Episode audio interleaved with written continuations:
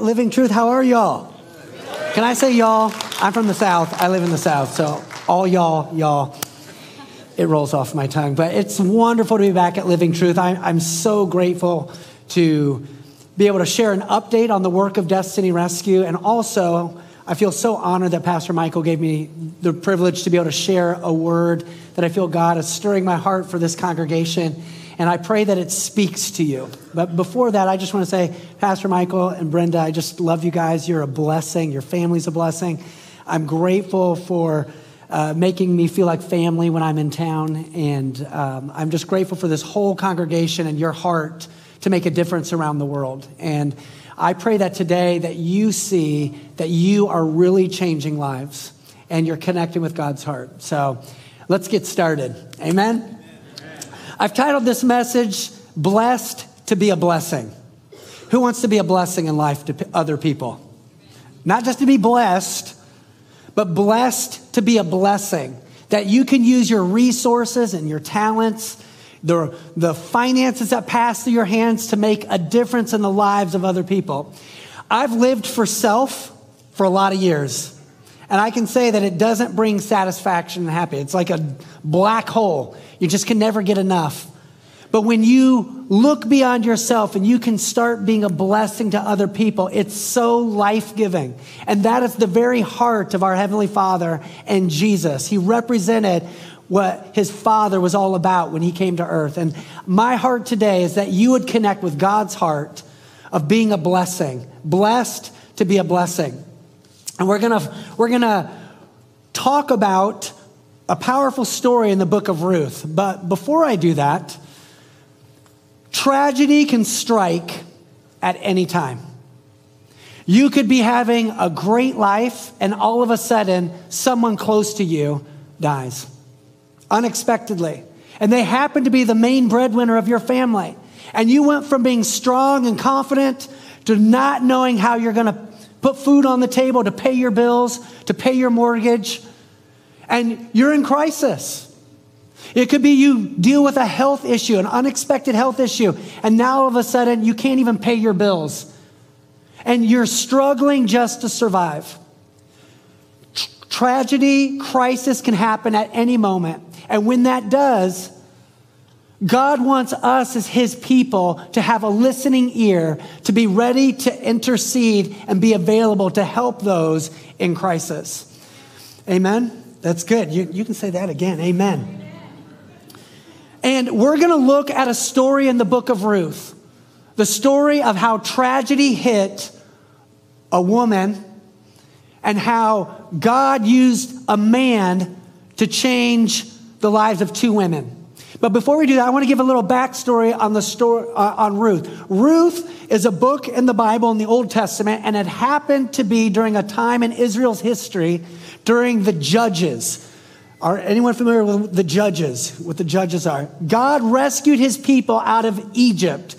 They were in slavery for hundreds of years, and God delivered them, and He was taking them into the land of promise, a land flowing with milk and honey, blessing so they could be a blessing to others. And God said this if you will follow me and honor me, you'll be in this land and great prosperity will happen to you so that you can bless other people. But if you refuse to do that, I'm going to allow nations to come in and take you over.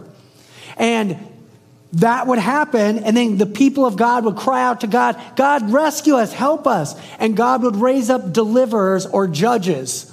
One of them was Samson, Gideon, and so Ruth is found, the book of Ruth is found during this season of Judges, and there happened to be a famine in the land because in the book of Judges, there was a critical phrase that was said over and over again. People did what was right in their own eyes.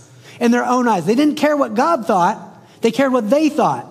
And so God allowed famine in the land. And Naomi, this woman Naomi, and her husband Elimelech and their two sons left the land of Israel because there was famine in the land to a land called Moab to look for food.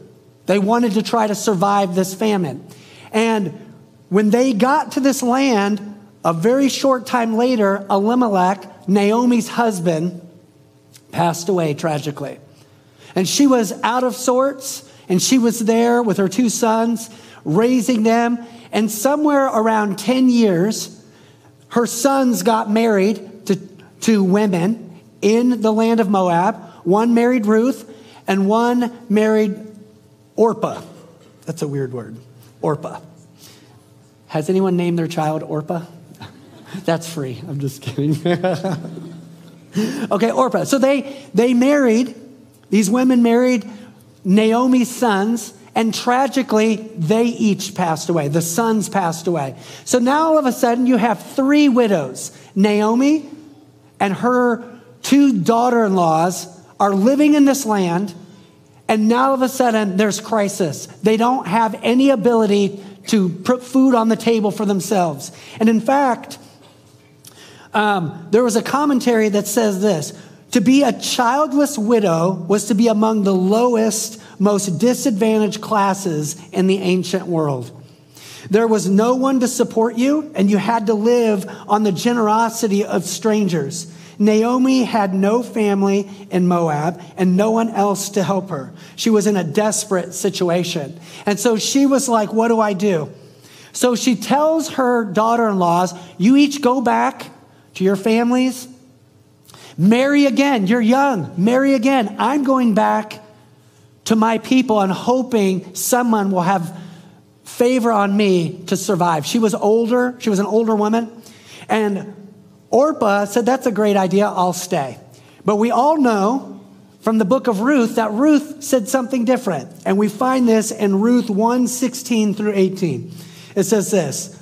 But Ruth replied, Don't urge me to leave you or turn back from you. Where you go, I will go. Where you stay, I will stay. Your people will be my people, and your God, my God. Where you die, I will die, and there I will be buried. May the Lord deal with me. Be it ever so severely if even death separates you and me. When Naomi realized that Ruth was determined to go with her, she stopped urging her to stay.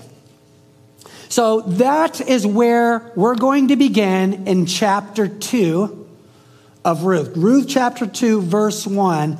And um, so Ruth and Naomi, Naomi is um, the mother in law of Ruth. They go back to Israel.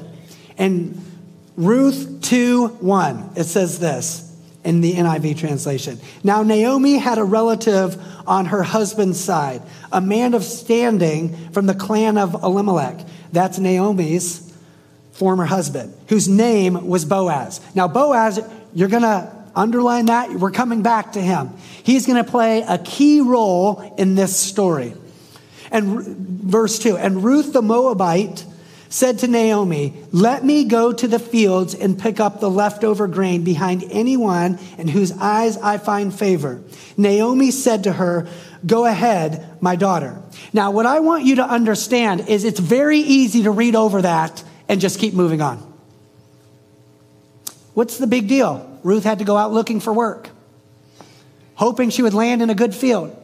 Can I tell you, there's millions of families around the world that are sending their kids out and young women out to look for food, to find work. And instead of getting help, they're exploited and taken advantage of, and they end up in human trafficking. They end up in horrible places, and someone promising them to take care of them ends up exploiting them and doing vile things to them. And they're trapped, and they're looking for somebody to stand in the gap for them. Didn't know you could get all of that out of a little sentence. But God wants us as His people to carry His heart when we see crisis come across our path. What do we do? How do we respond? When we see need and God has us instrumentally there to make a difference in the life of someone else. Ruth and Naomi were struggling to survive, to put food on the table. Ruth went out looking for food by working in the field with men. That's dangerous. Working in the field with men as a woman, a young woman, that's dangerous in that day and age. Naomi was too old to go work. And so she had to rely on the generosity of others and Ruth to go out looking for work. So this scenario happens all over the world. But we're going to move on in, in verse 3. So she, Ruth, went out, entered a field, and began gleaning behind the harvesters. As it turned out, she was working in a field belonging to Boaz, who was from the clan of Elimelech. So again, we see that it's the land of Boaz, um, who is a relative of Ruth's husband. And what's interesting here is that Ruth was a foreigner in this land. She had zero status. She was poor. She didn't know anybody. And um, she, had, she was not even a hired person where she was earning a wage to, to work um, in this field. She had to go behind the workers, and any leftover food that may have fallen, she's picking up the leftovers of the leftovers. So it was hard work hoping to get enough to survive. You see, what's interesting about this is God put a law in the land of Israel, God's people. He took them out of the land of slavery where they were starving and had horrific injustice done to them in slavery. And he took them out of there and he brought them into a land that he would bless them and bless their crops so that they could be prosperous. And he said, Because you were in slavery and in bondage in Egypt, I'm asking you to put a mandate in this land that you leave food in your fields so when there's poor people and foreigners that are looking for food, you will bless them on your land. And we find that in Leviticus 19 9 through 10, it says this When you harvest the crops of your land, do not harvest the grain along the edges of your fields, and do not pick up what the harvesters drop. It is the same with your grape crop. Do not strip every last bunch of grapes from the vines, and do not pick up the grapes that fall to the ground. Leave them for the poor and the foreigners living among you. I am the Lord your God. So you see, God is setting a precedence for his people. When I when you when you have your own land, this is my nature. I'm generous. This is my nature. I'm benevolent. And I want you, as my people, when you are blessed with resources, you don't turn a blind eye to those in crisis. You help them. And so that's what Boaz was doing.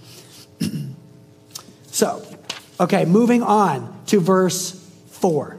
Just then, Boaz arrived from Bethlehem and greeted the harvesters. So he came to inspect his land. The Lord be with you. The Lord bless you, they answered. Boaz asked the overseer of his harvesters, Who does that young woman belong to? Now I want to stop right there a second. That's interesting. He noticed something different. Somebody was on his property he didn't know. And now all of a sudden, he's asking inquisitive questions to find out so he knows and can respond accordingly. When God brings people across your path and my path, do you ask questions to learn more and in tune with God to see if He wants you to intervene on somebody else's behalf? That's what God is after. And Boaz represents God's heart for humanity. He's asking questions. The overseer replied in verse 6 She is the Moabite who came back from Moab with Naomi. She said, Please let me glean and gather among the sheaves behind the harvesters. She came into the field and has remained here from morning till now, except uh, for a short rest in the shelter. So Boaz said to Ruth, My daughter, listen to me. Don't go and glean. Uh, Boaz said to Ruth, My daughter, listen to me. Don't go and glean in another field and don't go away from here. Stay here with the women who work for me. Watch the field where the men are harvesting and follow along after the women. I have told the men not to lay a hand on you, and whenever you are thirsty, go and get a drink from the water jars the men have filled. Isn't that beautiful? Boaz is protecting Ruth. He's saying, Men, don't you lay a hand on her, protect her, keep her safe. And Ruth, Stay close to the women. That will be good. There'll be a community to you, and you'll be safe in their presence. God was using Boaz as a righteous man to provide a covering of protection for Ruth. And that is what God wants from us as well. We'll learn more about that a little later.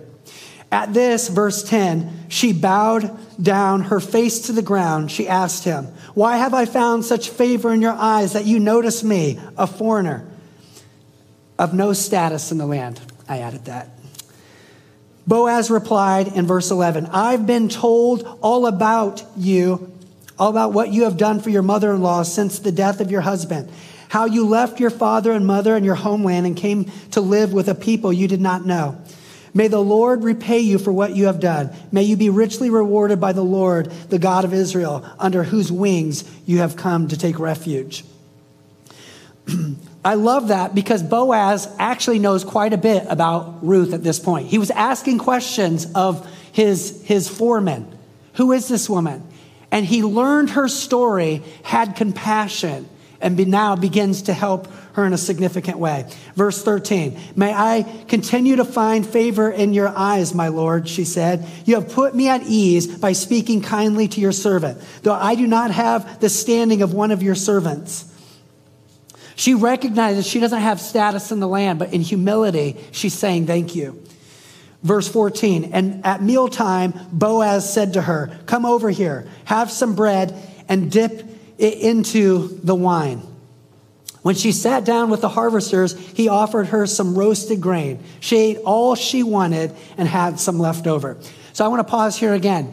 What's interesting about this story is now Boaz moves beyond doing what was commanded by God to let them glean in the field. And now he's offering her more food, more than enough. Did you catch that? In um, um, he offered her some roasted grain, and she ate all she wanted and had some left over. That was verse 14. There's other stories in the Bible that says God provided more than enough for people. Are you familiar with the feeding of the 5,000? There's, that's, it's something really specific that Jesus wanted people to know. There was 12 baskets left over. There was enough for everybody, and then there was some left over. God making a point that He's our provider and He does more than enough. And that is what we as His people should do bless people richly, be kind to people.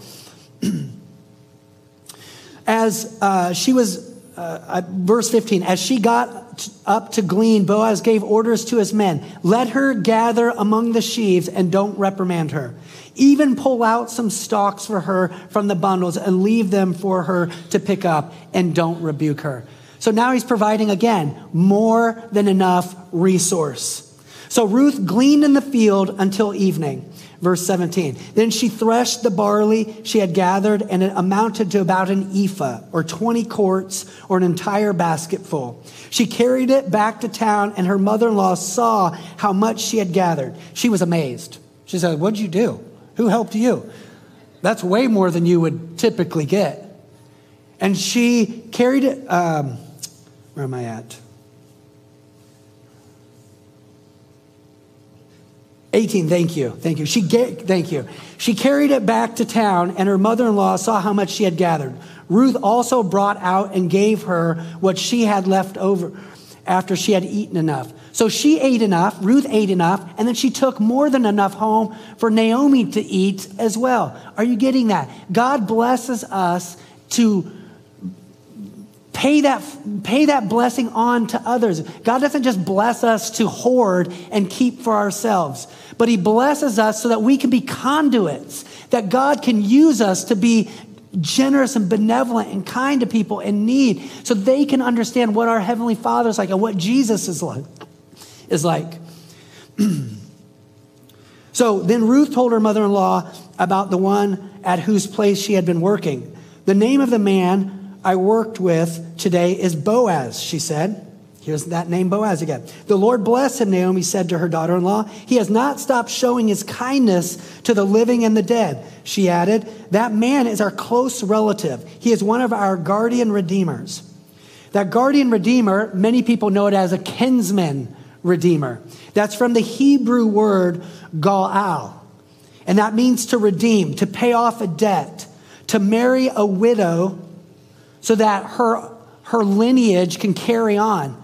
And so he's stand, that kinsman redeemer stands in the gap for someone in need or that is in danger. And we're going to find out later about Boaz and the, the significance of that. But one thing, um, nope, let's keep going. Then Ruth, in 21, verse 21, then Ruth the Moabite said, He even said to me, Stay with my workers until they finish harvesting all my grain. So here he's now providing a job for her. Just stay around, work with my people follow after them so that you are taken care of the entire month of harvesting, both of wheat and barley. So now she's able to survive because of his generosity. Verse 22 Naomi said to Ruth, her daughter in law, It will be good for you, my daughter, to go with the women who work for him, because in someone else's field you might be harmed. You catch that? You might be harmed if you went somewhere else. So God was allowing Boaz to provide shelter for Ruth. So Ruth stayed close to the women of Boaz to glean until the barley and wheat harvests were finished. She lived and she lived with her mother in. Into verse 23. So God used Boaz to rescue Ruth and Naomi in their dire situation. He was blessed to be a blessing, not to hoard. Not to hoard. And my prayer today is that you would take an introspective view of your own life. Do you have a tendency to hoard or bless? No one does it perfectly. We need God's grace to grow in the likeness of our Lord Jesus Christ and our Heavenly Father. So there's lots of grace from this pulpit, I can tell you that.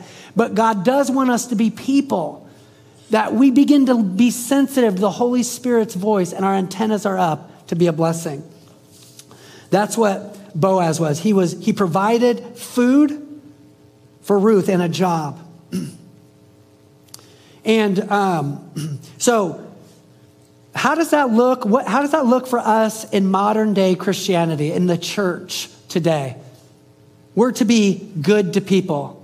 We're to be using our resources, whether our time, our talent, or our uh, finances, to be a blessing to others. Boaz in verse 5, going back to verse 5, Boaz asked the overseer, his harvesters, Who does that young woman belong to? Again, he asked questions to learn, and he gathered information so he can make an informed decision. Yep, I believe I'm supposed to help this person out. Boaz noticed Ruth, and he, he asked to learn more, and we should do the same. So, the question I have for us all of us, is are there opportunities right now that God has bringing across your path to be a blessing to somebody? It could be an extended family member, it could be a coworker, it could be somebody in this body here. You overhear something and your heart is ignited. And the, the key would be ask inquisitive questions. Well, God, what part do you want me to play? I know when I do that, I'm acting like you in this world. Galatians 6:10 says this, therefore whenever we have the opportunity we should do good to everyone, especially to those in the family of faith. I'm going to read that again. Therefore, whenever we have the opportunity, we should do good to everyone, especially to those in the family of faith. Generosity is not a topic we discuss in church, it's a lifestyle we live. It's, it's every day getting up saying, God, this is a new day and a fresh start.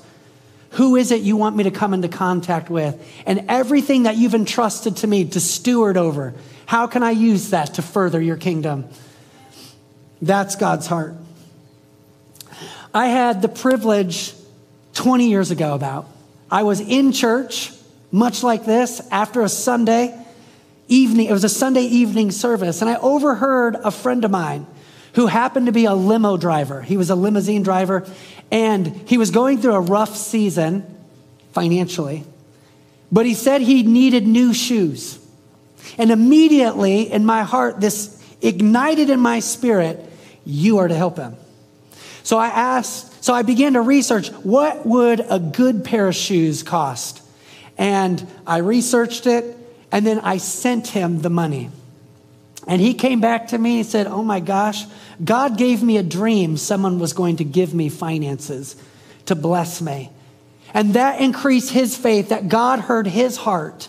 He was in need of something.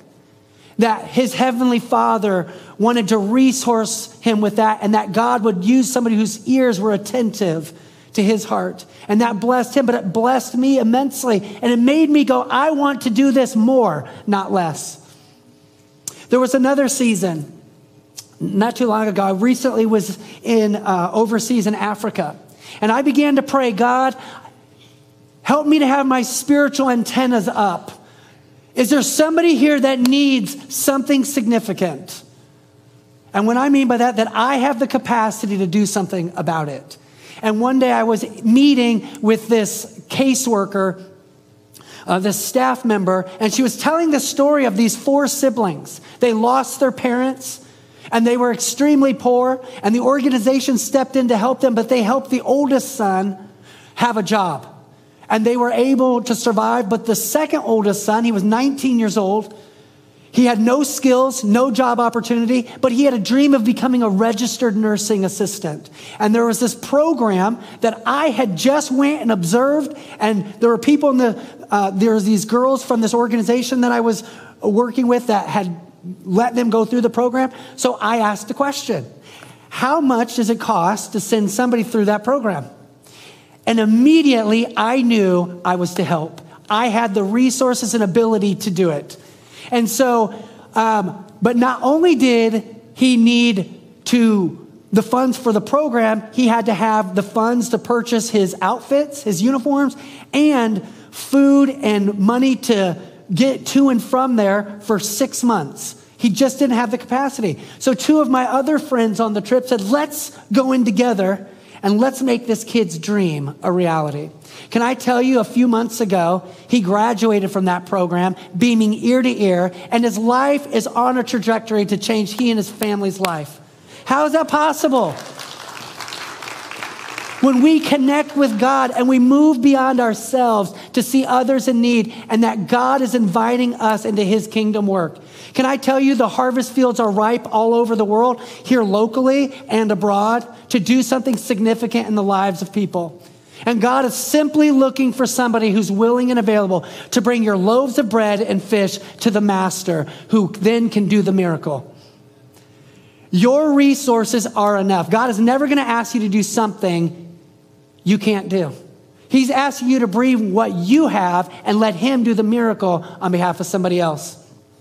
That's what it means to be good to people. God used Boaz to be a protector for Ruth. So, what does that mean for us and our in, in the church world today? We should be a safe haven for people. People, because you carry Jesus Christ in your heart, people should feel safe around you. I don't know what's up with you? But when I'm around you, there's peace, there's joy. I feel safe in your presence because we carry the heart of God as a protector. That's what God wants for us.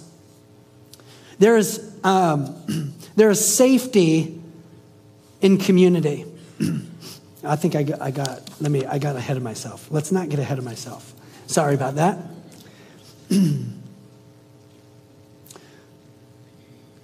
so, um, Psalm 82, 3 through 4 says this Give justice to the poor and the orphan, uphold the rights of the oppressed and the destitute, rescue the poor and helpless, deliver them from the grasp of evil people. That's God's heart. He wants us, when we see injustice, when we see someone taking advantage of somebody else, and we come across that, we should ask God, what do you want me to do?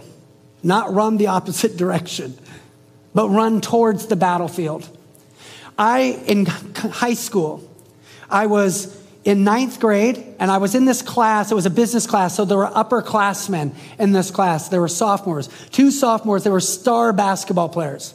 And there happened to be another girl in the class who was a freshman like me. And I was 95 pounds, 5'3, 5'3", 95 pounds wet. I was a little runt. And one day, these star basketball players started picking on this girl who was overweight. She had some body odor. And what I noticed next is tears streaming down her face, hoping it would end, and those nasty individuals kept bullying her. But this five foot three, 95 pound wet little Hercules said, That is not cool. And so I marched straight up to them. I said, What you're doing is not cool. Can't you see you're making her cry? Can't you see that you're making her life miserable? I'm asking you to stop. And to my amazement, they stopped. You know, God is looking for us to stand in the gap for those that can't stand up for themselves. That is the very nature of God.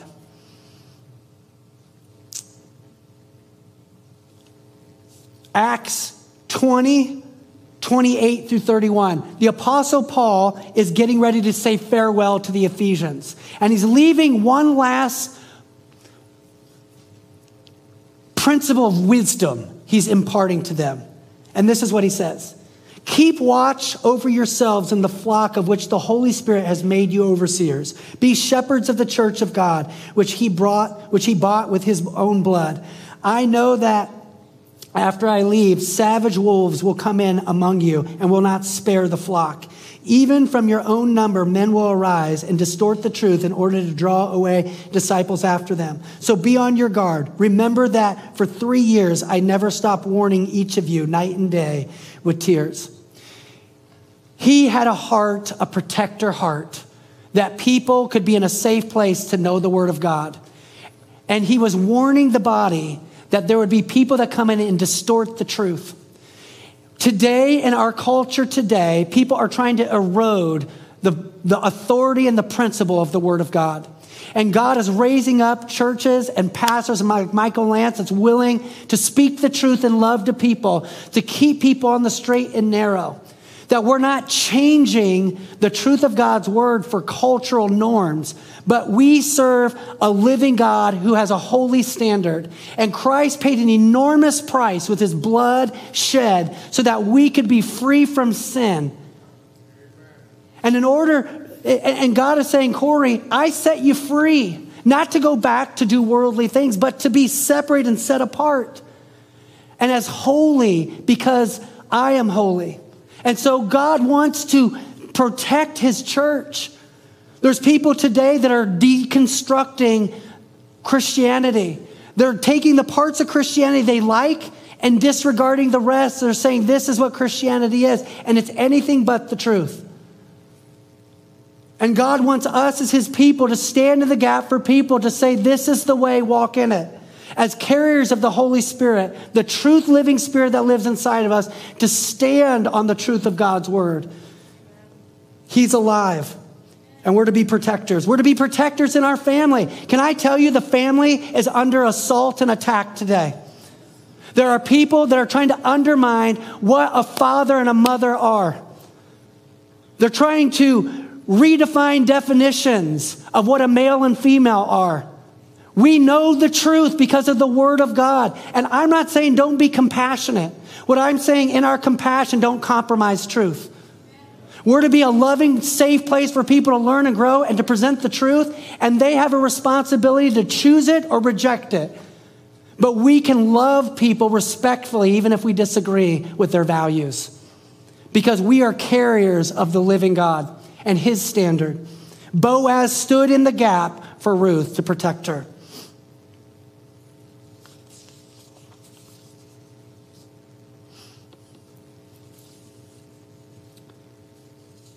And then Boaz provided Ruth community amongst the women. He provided this great network of women that she could work every day, gleaning in the fields. It was a safe place, but it was a place of community. She was a foreigner, didn't know anybody. And every day she was to go out with these women and build community. And as a church, we are to be a community to belong to. There is safety in community. There's no such thing as a Lone Ranger Christian. You might say, well, I love God, but the church thing I, I don't do. I've been hurt and wounded in the church. Can I tell you, the church is God's idea, not man's idea. We are, we are to be involved in a community of believers because you have gifts and the Holy Spirit has anointed you with spiritual gifts to use to edify and build up the body. And the same is true for people in your life. And there's protection when we're together. Can I tell you, we don't all know everything? Michael's close. Michael's close. Pastor Michael's close. But for the rest of us, I need lots of people around me to help me navigate life and make sure I'm not going off in the wrong direction. The scripture says in Hebrews 10 25, and let us not neglect our meeting together as some people do, but encourage one another, especially now that the day of his return is near. You know, wolves prey on lone, isolated animals. They're looking for someone that's an easy target. And that's what the enemy of our soul, the devil, does. He tries to isolate us and keep us alone, and then he attacks us. And before you know it, we're off, we're off on some crazy place. But there's safety when you're, you know, I don't know about that. You have, do you have anybody in your life that says, you know, I don't know about that? You're like, you're bothering me. You're poking me. You're prodding me. But do you know those pokes and prods are done in love to say, hey, let's rethink that. Let's, let's, there's safety in numbers. So I mentioned earlier that Boaz became Ruth's kinsman redeemer. And that's found in verse 20. In Israel, if a woman lost her husband, a male relative had the privilege and responsibility to act on the behalf uh, if she was in trouble, danger, or need. He was a rescue. He was to rescue, redeem her and her property to preserve the family name and property. That person was called a kinsman redeemer. To qualify as a kinsman redeemer, one must possess these three qualities. One had to be a male related to the husband who passed away. He had to be willing to buy back his relative's property and be willing to marry his relative's widow to preserve the family name and inheritance of the land. And he had to have the resources to purchase the land. He didn't only have to be willing, he had to have the resources to do it. Boaz met all the requirements of that kinsman redeemer. So Ruth was in this vulnerable place, and Boaz learned that he was the kinsman redeemer for Ruth in the lineage of um, Elimelech, Naomi's husband. And long story short, he and Ruth fell in love, and he decided he was going to stand in the gap and pay off her debt and stand in the gap and become um, the person through which they could carry off the offspring and keep the family lineage going. And what's powerful about this story is that Ruth and Boaz, when they married, they had a son named Obed. Obed had a son named Jesse, and Jesse had a son named David, who became king of Israel, a man after God's own heart. And through that lineage came the Christ, Savior of the world. You see, that act of kindness of Boaz, he had no clue the impact that his life would still be speaking today, making a difference generations and generations later. And can I say to you, only heaven knows the true impact of your generosity. You see, when you stand in the gap for people that are in crisis and you choose to be a conduit in which God can bless them, it's amazing the transformation that can take place in their life and for future generations to come. And God keeps great record. He knows how to reward you in heaven. So, Boaz was a, the foreshadowing of Christ, our kinsman redeemer. Just as Boaz was Ruth's kinsman redeemer, Christ is our kinsman redeemer. Jesus, the Son of God, became a man and part of the human race, which makes him a male relative to us in a sense, a requirement of a kinsman redeemer. And because he walked the earth as a human being, he is able to sympathize with our frailty and humanity, yet was without sin.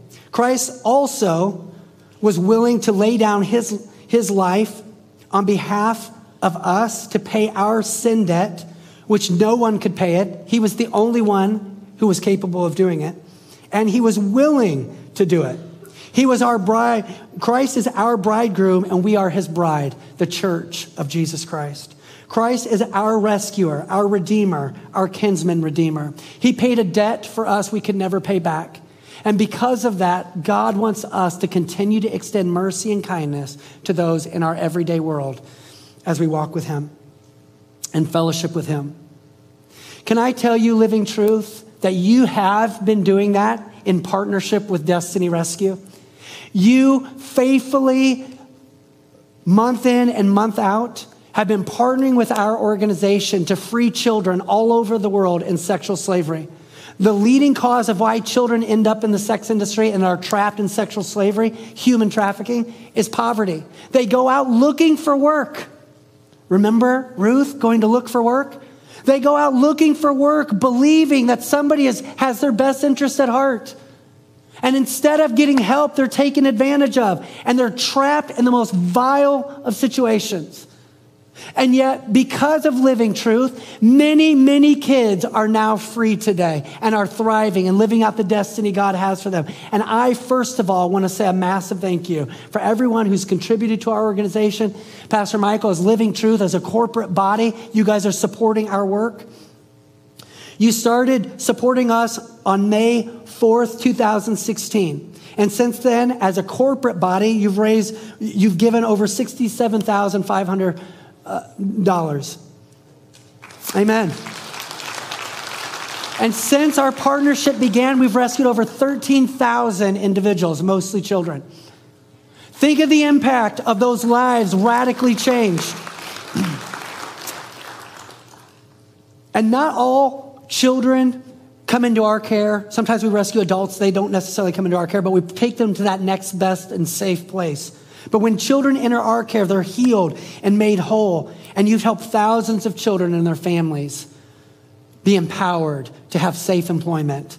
And many of them have come to know Jesus. This last year was a record setting year. We rescued 3,167 individuals, mostly children. That's averaging about nine victims a day that we're rescuing across 12 countries. Amen. We had we had over 190 successful raids and over 200 traffickers arrested so that they can't harm children anymore. And we had over 530 children enter our reintegration programs where we're providing healing and wholeness and restoration to these kids. And like Boaz, standing in the gap for Ruth, providing rescue and protection, you guys are doing that for Destiny Rescue and the kids that we're finding and rescuing. So we have, we have rescue agents all over the world that are out every single day canvassing communities where trafficking of children is known to exist. Many times we infiltrate online chat rooms to gather the needed intel so that when these children are being bought and sold, we can find them and rescue them. We work with top law enforcement agencies all over uh, the world in seven of the countries we work in, where we have we do joint raid work right along law enforcement. And so we build cases, we invite them into work, they invite us into work, and we work jointly to see children get justice. And that's possible because of you. I want to tell the story of a, a, girl named Chelsea, and I'll get there in a second. But this, these are the kind of rescues we do. We do raid work. We go undercover, posing as customers in dark places. We have border crossing stations on the Nepali Indian border, where we're the last line of defense before children cross that border, never to see their families again. We rescued about a thousand uh, women and children and young adults on that border this year. And then kids have been brought to the absolute brink of desperation. They, their parents have died. Let's say a parent dies and the mother runs off with a boyfriend, leaving a 12 year old girl to fend for herself and her three and four year old siblings. It has no way of making an income. Everybody walks on by in this impoverished slum village and they do nothing to help this starving child and her starving siblings. And these kids are selling themselves to purchase a pencil so they can go to school or just to put food on the table so their, their crying three and four year old siblings stop crying. And they're willing to risk their life to do that. We're rescuing those kids. We call that a survival rescue. There's no such thing in our world as a minor prostitute. Somebody is willing to exploit and take advantage of those kids. And if they are caught, they will be tried for human trafficking, even though there's not a pimp involved or, or coercion in one sense. Somebody's taking advantage of a child's vulnerability and plight. so, this girl, Chelsea, imagine a three year old child, a trafficker lives next door.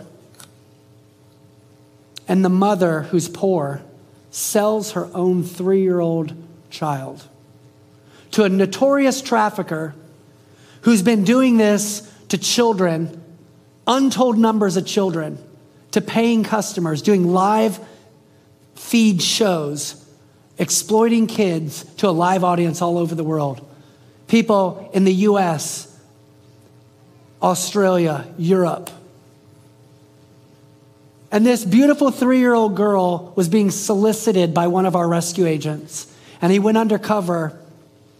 And it took two years, but he was able to find Chelsea and rescue her at five years old. It was a miracle that she even got rescued. We had no clue where in the world this guy was, but there was a break in the case when there was this unique image that pinpointed him to the Philippines. And then in the Philippines, there was a break in the case almost two years later where this girl and her mother were in front of this unique green gate. And he found this girl three people removed on social media. So, three friends removed from this guy. And it was the girl, this trafficker was soliciting one of our rescue agents. So, he knew the mother and started building rapport on social media with this mother. And he was able to find the, the, the city and he used Google Street View and canvassed the city for hours, hundreds of hours. And he found that unique green gate. He coordinated a raid with law enforcement in the Philippines. And this is him doing a joint raid with the police. And that is the trafficker who got arrested. And we rescued beautiful Chelsea. Chelsea was rescued. The trafficker and his accomplice were arrested along with the mother. And beautiful Chelsea is now free and safe, thriving in the Philippines. How does somebody like Chelsea get rescued? How, how does that happen? Because faithful people that sow into this work connect with God's heart for justice and are being benevolent that empowers our rescue agents to find girls like Chelsea every single day. And from the bottom of my heart, you are making miracles like Chelsea happen. And I want to say thank you. But we don't only just rescue, we want to see kids healed and restored. We want them to live out their best life. And so we develop what we call a freedom plan for every child that comes into our care. We uncover the risk factors that create a vulnerability. How can we help them stay free long term? And if it's a safe option, how can we involve the family, providing a solution for the whole family so the whole family is strengthened? And not only does it help the rescue child, but all the siblings. And on average in community care, there's six individuals the parents and three, four kids. And so it's amazing what we can do. So we provide things like education, vocational training, trauma resiliency based program that brings healing, the journey that starts that journey to wholeness and healing through the trauma they endured. And many times we earn the trust to share the gospel message with these kids and they give their lives to Christ. So you were playing a part in seeing miracles like that happen. And I want to tell you the story of Hamizi. Hamizi came from a great loving family that loved her and believed in her. And things were great until they weren't. Her parents tragically died, and she had several siblings. And now all of a sudden, they went from being in a protected state to where they don't have any money to survive. And they were given to their grandmother to raise, but she was a very, very poor woman who could not help them survive. Hamizi wanted to go to school. That was her dream, to go to school and to do something with her life. And she begged her grandmother, please let me go to school. Let me go to school. I know my parents have passed away, but please let me go to school. So they made a compromise. They said, okay, I'll let you go to school. You can walk to school, a public school, and we'll figure it out. So one day she was on her way to school and she meets this guy who says, I can help you. I help girls like you. I'll pay for your schooling and I'll even help out with your family a little bit. Seems really nice and innocent. And one day, as Hamizi's going to school, he says, he starts touching her inappropriately. And she knows something's wrong, but he's paying for her schooling. So she doesn't know what to do. So she lets that continue for a little bit, even though she says, I don't like that. And one day, he turned violent and he did horrible things to Hamizi over and over again. And he said, If you tell anybody, I'll kill you. And she felt trapped. No one knew, and she just endured this hellish life. And Destiny Rescue found Hamizi and rescued her. And she came into our care. And her whole life began to change for the better, including her siblings. Destiny Rescue found Hamizi and rescued her. Our team began to speak truth to her and to help her heal from the inside out. While, it, while being abused, she got pregnant. And she was devastated. She thought she would have an abortion, and she contemplated that, but she knew God. And God began to put in her heart, it wasn't the child's fault. And if God has allowed this to happen, He will give me the grace to get through this with my child. And so, through the loving nurturing of our team, she had the child. But many kids at school made fun of Hamizi for having a child, judging and criticizing her. But Destiny Rescue's team helped her understand her value and worth in God's sight. We assigned foster parents to Hamizi. In this specific country, they don't like safe homes. So they say we want fostering foster parents so that children can be in a context of a home, a home life. And there's a lot of studies that show over institutionalizing children can be damaging long term. So they do foster parenting. So we have a whole host of church networks of families that foster these children in this country. And that's what happened to Hamizi. We assigned foster parents to Hamizi, and everything began to change. She felt loved and cared for. Destiny Rescue even helped the foster family earn more income by providing them with a small business, which helped them uh, with items uh, Hamizi needed. So, like Boaz providing a safe place for Ruth, Destiny Rescue is providing safe places for these kids to heal and be restored. And those kids that were making fun of Hamizi, it was easy for lies to come into her, whisper in her ears, but we provided a protected shelter to help her believe the truth about who she is. And today she's thriving in life. She kept her child. She believes she's going to be a good mother, that she's a good mother. She believes that God is for her and with her. And today, that picture on the right, she graduated from our program and she spoke with great confidence to other survivors of what they could make happen for themselves because God is faithful. And she has a dream of going on to become a lawyer, to stand in the gap for children that are being taken advantage of in her own country. And she's on target to do it. How does the, the miracle of Hamizi's story happen? It's you guys standing in the gap, sacrificing your resources, being benevolent and kind to someone you don't know. And those seeds are sown to make a difference. I recently had the wonderful privilege of meeting, having coffee with a good friend of mine who used to be the country manager of our organization in Cambodia. And he helped rescue lots of kids in Cambodia.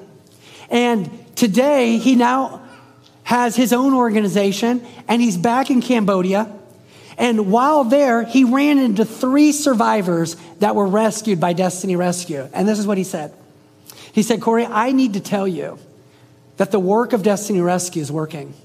I ran into one girl, she's now married to the most amazing husband. And she was just beaming ear to ear with smiles, and she has multiple kids. And she's filled with such joy and hope because she remembers what life was like but life today is treating her good. So she's passing on being kind to her own kids. And miracles will take place generationally because she is now safe. Another girl, he said, I ran into, she's now a school teacher. And she's teaching kids in her community. And I think, what a powerful story going from brokenness to now giving back to her community, to other children, so they can be empowered to have bright futures through education. And lastly, he said, Cory, one of those girls that I met is now working for my organization. We do preventative work to help at risk children and young women. And she is a bright light to these other girls that there's hope. And she's making an impact today. That is possible because of you. And my prayer today is that you would know that the God of heaven, our Heavenly Father, is, is, is wanting to use everyday, ordinary people like you and me to be conduits so His kindness and benevolence and mercy and protection can go through us to others in need. And they will come to know our great Savior, Jesus Christ, because of our act of kindness. If you're learning, if you have learned about Destiny Rescue and you've never made that decision to want to partner with our organization, or maybe you're learning about our organization for the first time, I want to give you the chance, in light of the message you heard today, if God's stirring your heart to partner with our organization to see kids, vulnerable kids like Ruth was a vulnerable one, or kids like Hamizi, um, and Chelsea get rescued. You can do that by becoming a rescue partner with our organization. These rescue partner packs are on our table out in the foyer. And as a rescue partner, for any monthly amount, some of you that's $40 a month, just over a dollar 30 a day. Some can do $50 a month, some can do more, some can do less. But when you respond to the Holy Spirit's tugging in your heart and you respond by becoming a rescue partner, kids get rescued. Those resources are used so our rescue agents can find these children and bring them back to one of our safe places or reunite them back with their family if that's safe and provide a solution so they can heal and be restored. And so if that's you, you can take this envelope out in the foyer and fill that out and hand that in to us today. And you're going to get in about two weeks a rescue partner update, a rescue partner pack that explains what you're doing as a rescue partner with Destiny Rescue. Write your email legibly. I Okay, write your email legibly. Um, because you're going to get rescue partner updates from us of stories like you just heard. And, um, and so I want to make sure that you're getting these updates of the impact that you're helping make possible. Can I just say thank you for your faithful giving and your faithful support of our organization? And thank you for being part of the body of Christ. Let me close in prayer, and then Michael, Pastor Michael, is going to Amen. So do you want me to pray first, or do you want to? We're going to pray together. Okay, perfect. So I just wanted to share something really quick. First of all, um, this this man right here used to actually be on the raids himself. He he was in some very dark places, acting as if he were a customer to save children. My wife and I have been waiting to watch the movie Sound of Freedom, and we watched it last night. And we had to pray before we watched it um, I was praying in my spirit to uh, just, you know, try to deal with the ugliness of what that movie revealed. And um, it was, is it Tim Ballard? Tim Ballard who, who stepped out, risked his life. So you're looking at a Tim Ballard right here, if you guys didn't know that. He's actually done this on the front lines. And um, it, it's a it's a great delight to partner with you, Cory, and to see your enthusiasm and passion has not waned as you've done this, and we've we've been able to partner with you, and um, I'm grateful for this congregation for the way that you put feet to your faith because it really does make a difference. And you know, you can hear about something like this, but when you actually, how many of you have seen the the Sound of Freedom movie? I would encourage you, if you haven't seen it, go watch it. Um, because it is hard to take. It made, made my wife and I sick to our stomachs. In fact, uh, we were numb after watching the movie, frankly. We'd, it was hard to even talk. But one of the things that we do as the people of God is we don't just listen to messages from the Bible on a Sunday. We actually want to go and do something. Amen? We want to make a difference. So Cory's going to be out at his table and we're going to have another opportunity to put feet to our face. Some of you are already supporting Destiny Rescue, and that's an awesome thing. But I would encourage you to visit Cory, uh, get to know him a little better, a little bit better. He'll answer any questions that you may have. But uh, we're just grateful, Cory. So let's just pray right now. Lord, thank you for my brother Cory and Destiny Rescue, and just the many hundreds of people who are part of this ministry. Those who give to it financially, those who are on the front lines. Um, really doing what Cory and Tim Ballard and others have done, going into dangerous places, putting their life at risk to rescue kids that they don't, they don't even know, but to save them out of darkness and bring them into light.